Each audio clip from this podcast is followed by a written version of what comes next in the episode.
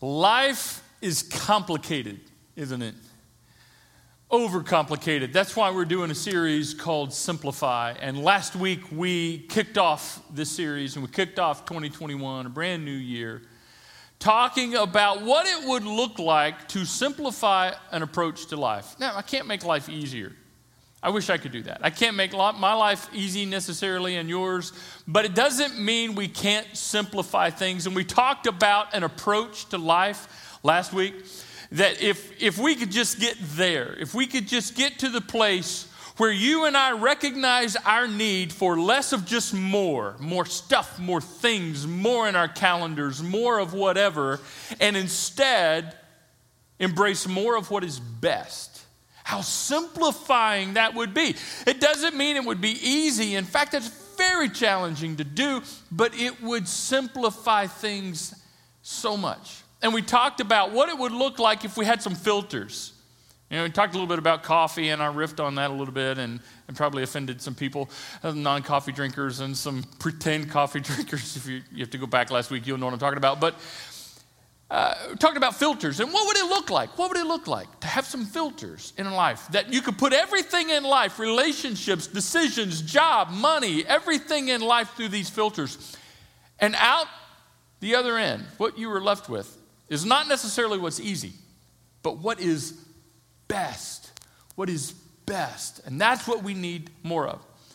And today, what we're going to do is we're going to start with the first of three filters that I believe will simplify so very much. But before we do that, I need to kind of lay a little bit of groundwork. And uh, no funny stories, no uh, jokes at this point. We'll, we'll, get to some of that maybe a, a, little bit later. We need to jump into the deep end of the pool and kind of lay a foundation for all of us to kind of build from. So hang with me. All right, here's something that's true for your life and my life and all of our lives together, and that it's this life starts with God. Life begins with God. My life, your life. It, it truly does. I mean, I, I look at my life and I'm like, well, it didn't start with me. Your life didn't start with you.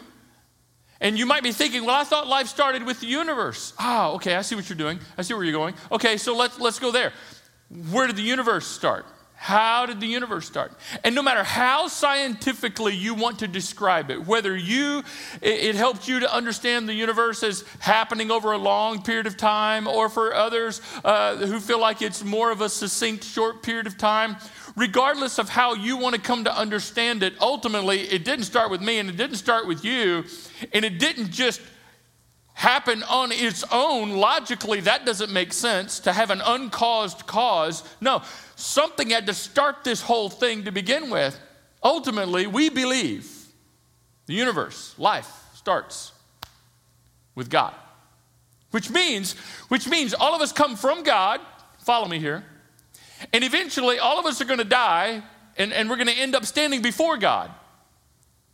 So, as a result, logically, the middle between when we got started because of God and where we're going to end up before God, that middle thing called life, we should take God into account during that. That ultimately what it's all about.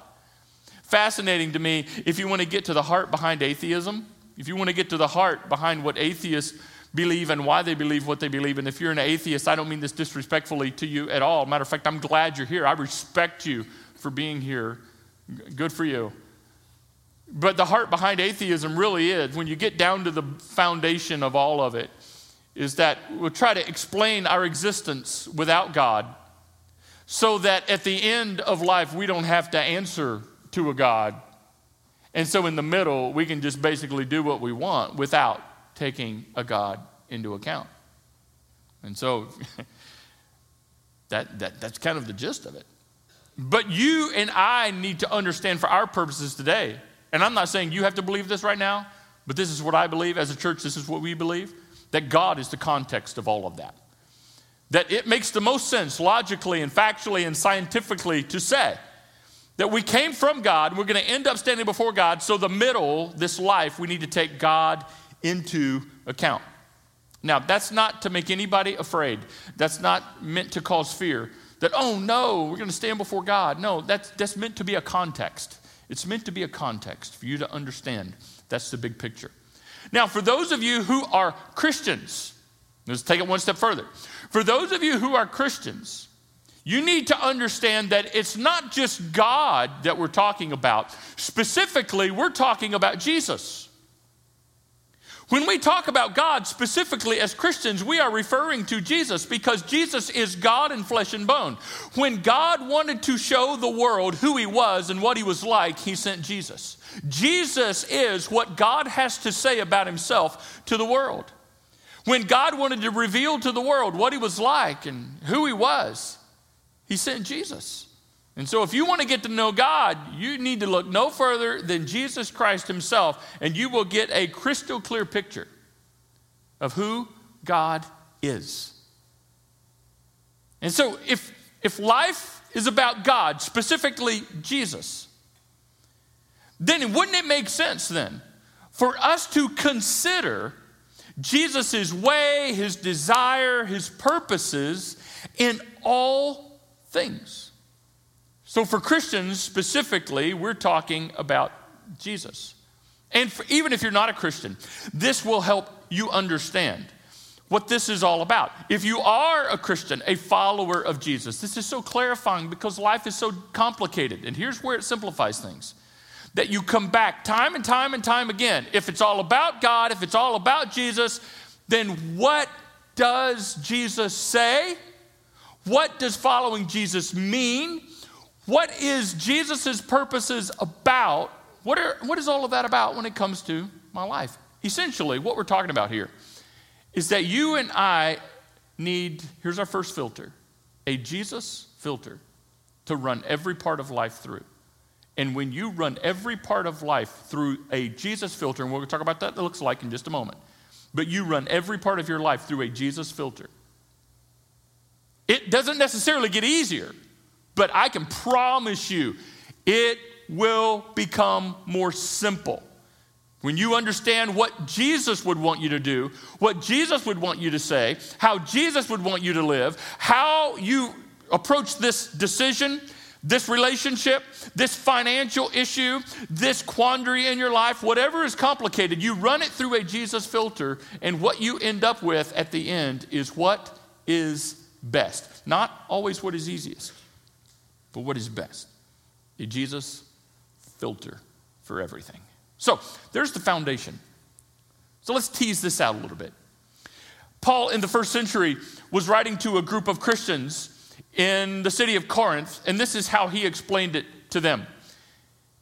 He said, Jesus died for everyone. And we could stop right there, and that pretty much explains why all of this matters at all, anyway is that Jesus came and he gave his life for you and me. And so this life that you and I have is in response to what he has done for us. Jesus died for everyone so that those who receive his new life trust in him will no longer live for themselves.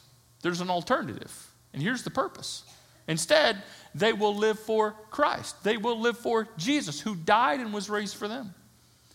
That is the Jesus filter for life. He's saying Jesus came and he did what he did for us so that we would have this context by which to understand what life is truly about, in that Jesus gave himself for us. And looking at that in response, we're like, okay, then this Jesus filter is what life is about. We don't live for ourselves. They don't live for me. I am too small of a thing to live my one and only life for. We don't live for ourselves. We're way too small to live for. We need something big to live for, to give our lives for. And regardless of who you are, you need to understand that the purpose for life is bigger than you. The purpose is not that we live for ourselves, but we live for Christ. It's a Jesus filter in every situation, it's a Jesus filter in every problem, considering Jesus with every question, every decision, every relationship. And the best way to describe what the Jesus filter is all about is to come back to Jesus' most common invitation to people when he was on earth. When Jesus was on earth physically ministering to people in his ministry, his most common invitation to people is still the best way to understand what Jesus asks of us even today. And it, and it wasn't listen to me, it wasn't study me, it wasn't argue and debate me. His most common invitation was this follow me. That's it. Follow me. Follow me. Would you, Jesus would come up to people and say, Hey, you follow me. And Jesus meant that in every part of life. That is the Jesus filter. When we run everything through, what does it look like to follow Jesus in this, in that, in this complicated, I don't know what to do, I don't know what to say, this is so complex, so complicated. Wait a second, time out. Let me run this through the Jesus filter. What does following Jesus look like for this decision? What would be the following Jesus thing to do in this relationship, in this situation?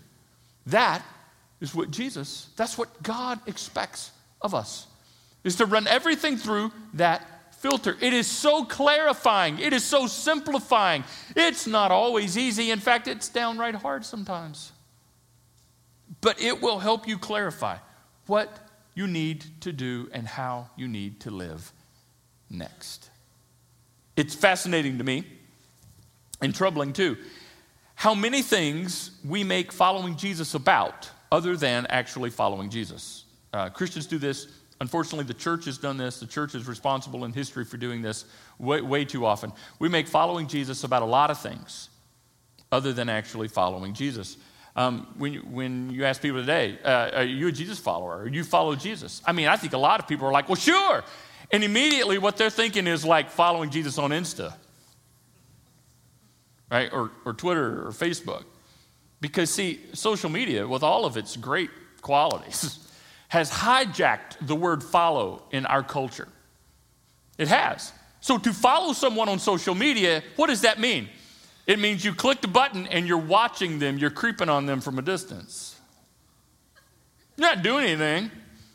You're not actually following them anywhere. You're just watching them. And unfortunately, a lot of people think following Jesus is just that. We're going to study about Jesus and we're going to watch him do his thing. We're going, we're to watch. We're just going to, huh, that interesting? Well, that's so good to know. I love going to church to learn about Jesus. Not that it means anything for you, right? Wrong. That's not follow. You don't creep on Jesus just watching what he's doing. That's not following Jesus. We make following Jesus a lot, about a lot of things other than following Jesus in our culture. Even in church world, we've, we've made Jesus about a lot of things other than following Jesus. We've made it about status and power. We've made it about politics and, and, and, and, and who you're voting for and, and who you're not and, and what your opinion is on this or that. And it's not, it's not, I mean, it affects all that, but it's not about that. We, we, we've made it about money. It's not, it's not about that.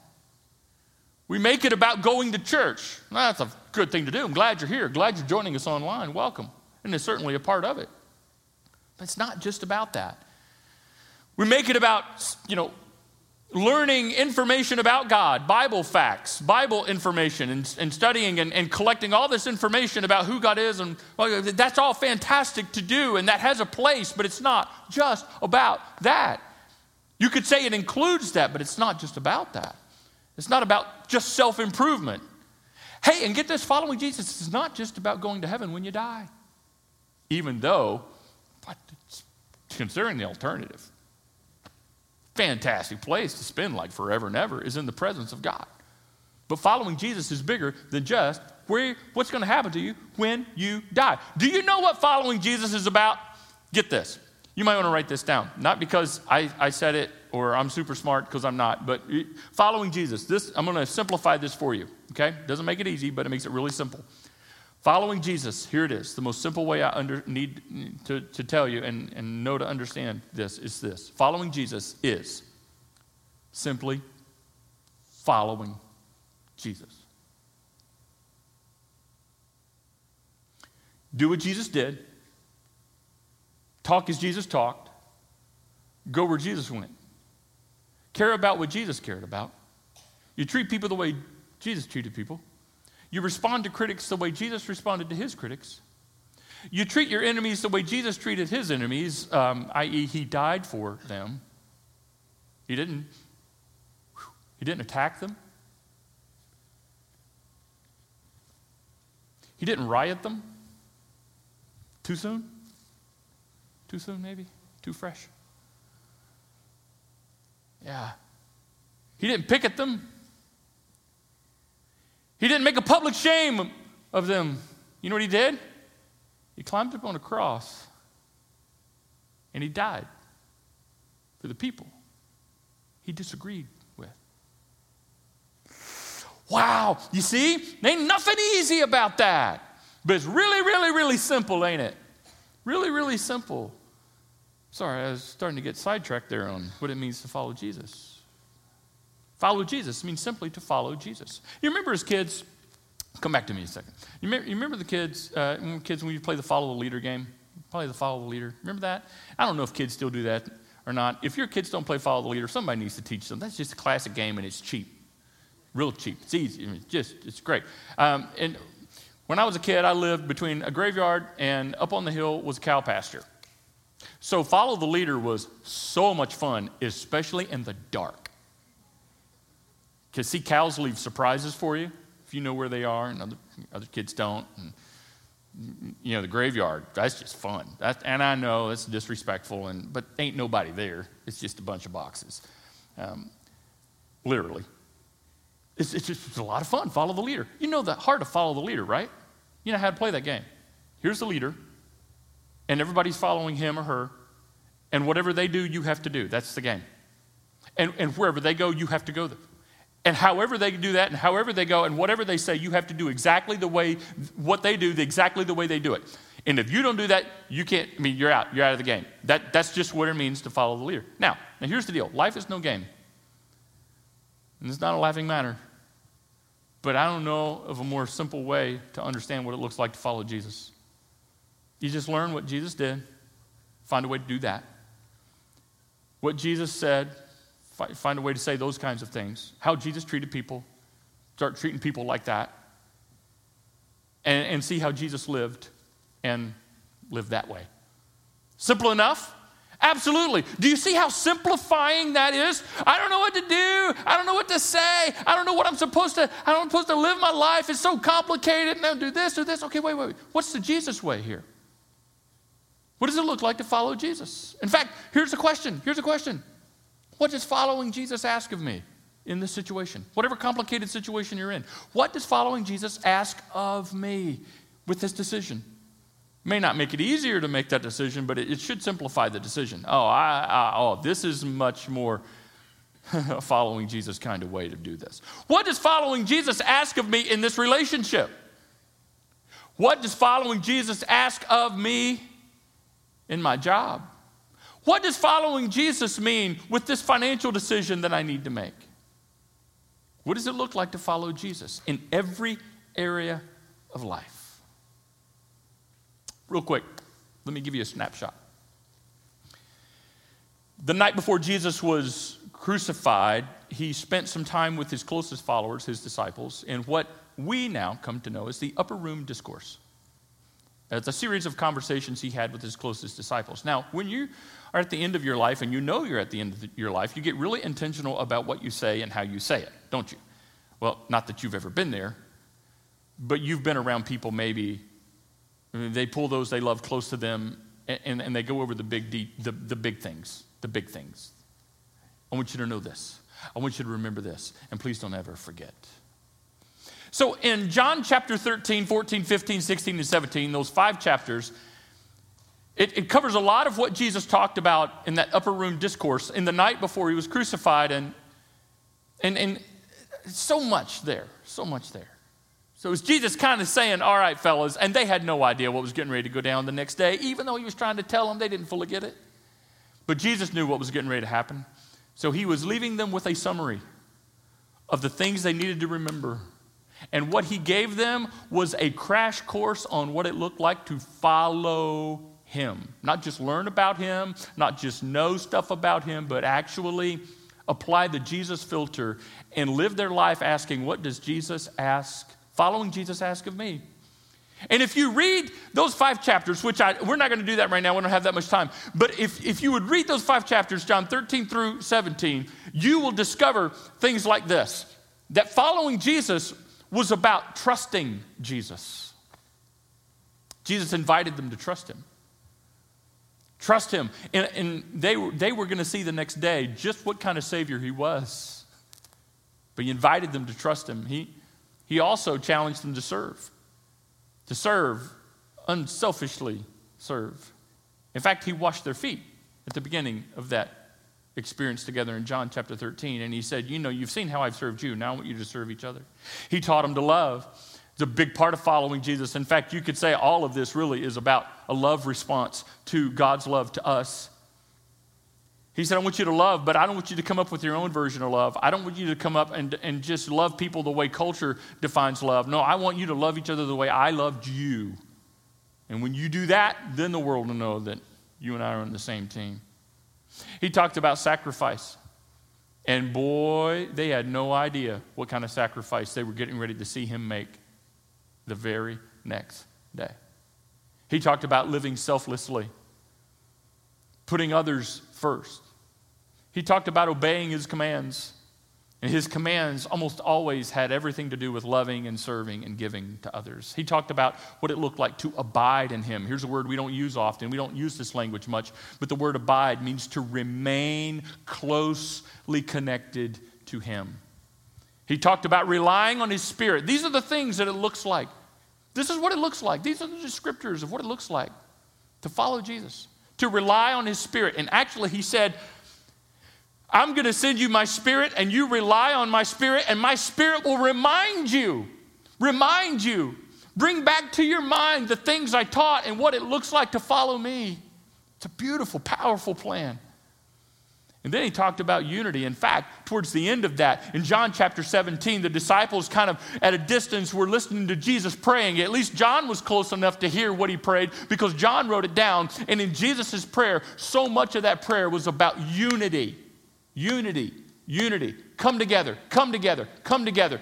Don't let the world divide you. It's so important that you be unified. Yeah, you're going to disagree politically, but you be unified. Yeah, you're going to disagree on who to vote for, but you be unified. You're going to disagree on the finer points of life. Yeah, but you, you could come together around who Jesus is and what Jesus has done for you. Snapshot of what it looks like to follow Jesus right here. So when you ask yourself, what does following Jesus ask of me? It looks like this. Now, there may be some of you going, oh, this is simpleton stuff. I, I know all this. I know all this. Where's the deep things of God? Oh, oh. Well, let me ask you first you got this stuff mastered? Have you licked this stuff? I mean, you, you got this down, right? I mean, so you, you fully live a life of obedience to, to Christ in everything. Oh, like you're completely selfless. There's not a selfish bone in your body. You got this love thing down, right? No, I, me neither. I didn't think so. This right here is a lifetime endeavor of following Jesus. And you never outgrow it, and you never go beyond it because there's always another step to take. That's why here at the summit, we like to use the phrase next steps when we describe what it looks like to follow Jesus. Think about it, it's very intuitive. Jesus is going this way, he's going that way, I'm over here, so I need to take a step in his direction. I need to take another next step in his direction. Oh, Jesus went that way. Oh, in this area of my life, then I need to walk over here and take some steps toward Jesus in this relationship or this decision or with this career move or whatever. Whatever following Jesus asks of me, I take a next step. And here's the beautiful thing about next steps everybody can take one because everybody has one. Everybody can take a next step because everyone has a next step. Whether you just started following Jesus and you're trying to learn how to spell Jesus, that's great. Or you've been following Jesus for years, for years, regardless. Everyone can take a next step because everyone has a next step. You never grow beyond taking a next step and following Jesus because you don't have it mastered. I don't have it mastered. There's so much more. Talking about simplifying life. Here at the summit, we've put them like this. We, we've identified five key next steps that we believe when people make these a part of their lives, it helps them take next steps towards Jesus. Now, some of you, you will see your next step up here. And you're like, yep, that's, that's what I need to make a part of my life because these are the kinds of things, when they're a part of your life, help you take those next steps. Others of you were going, I've done all that.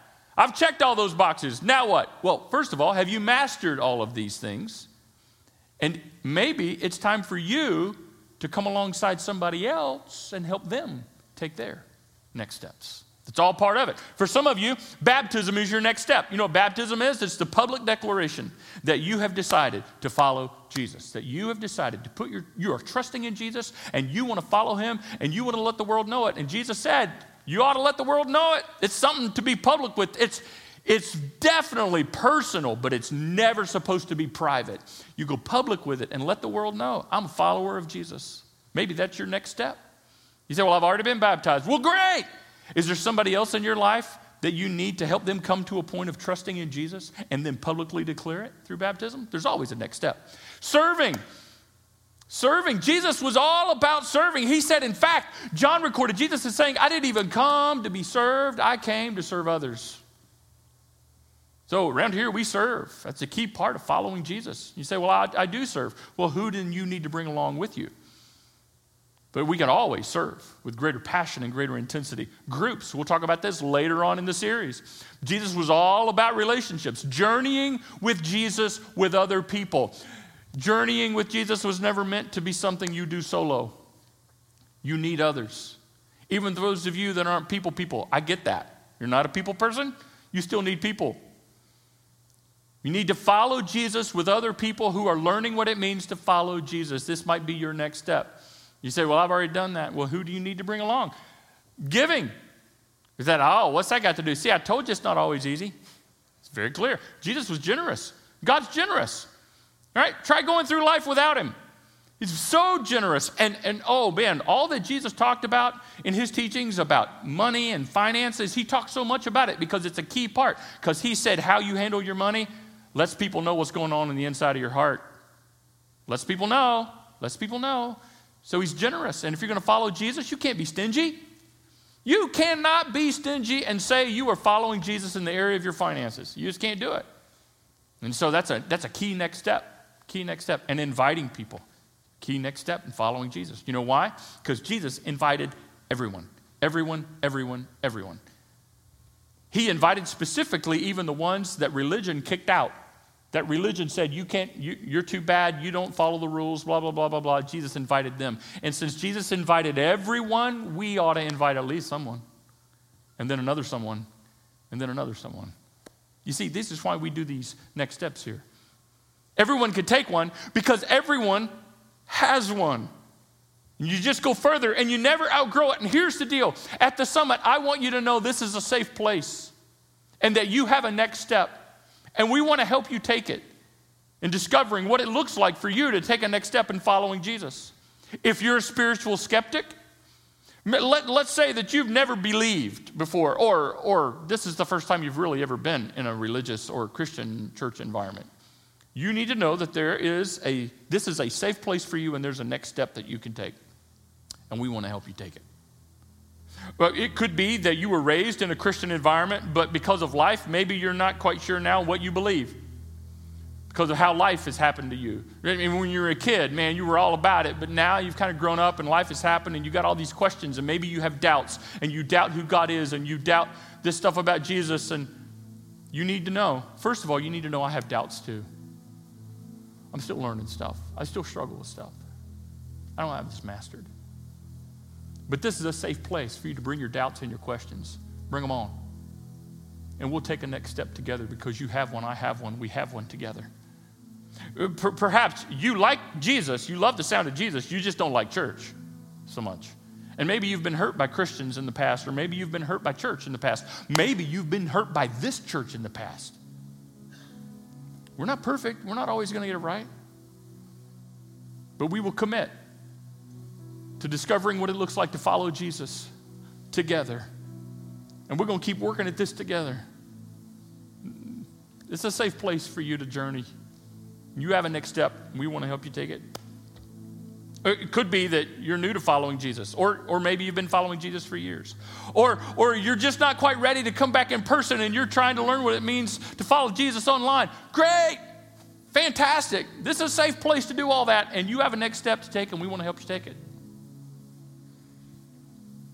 It's about this Jesus filter, this question of what does following Jesus ask of me? Discover that next step and then take it, and then take it, take it. Whatever it is. Whatever is the most complicated situation in your life, ask this question of that situation right now. Maybe it's relationships that's really got you stumped. What does following Jesus look like in your marriage? Do that. Told you it wasn't easy, but simple. Do that. Love each other unconditionally. But you don't know her. You're right, I don't. But you don't know what it's like to live with him. Thank goodness. I know me.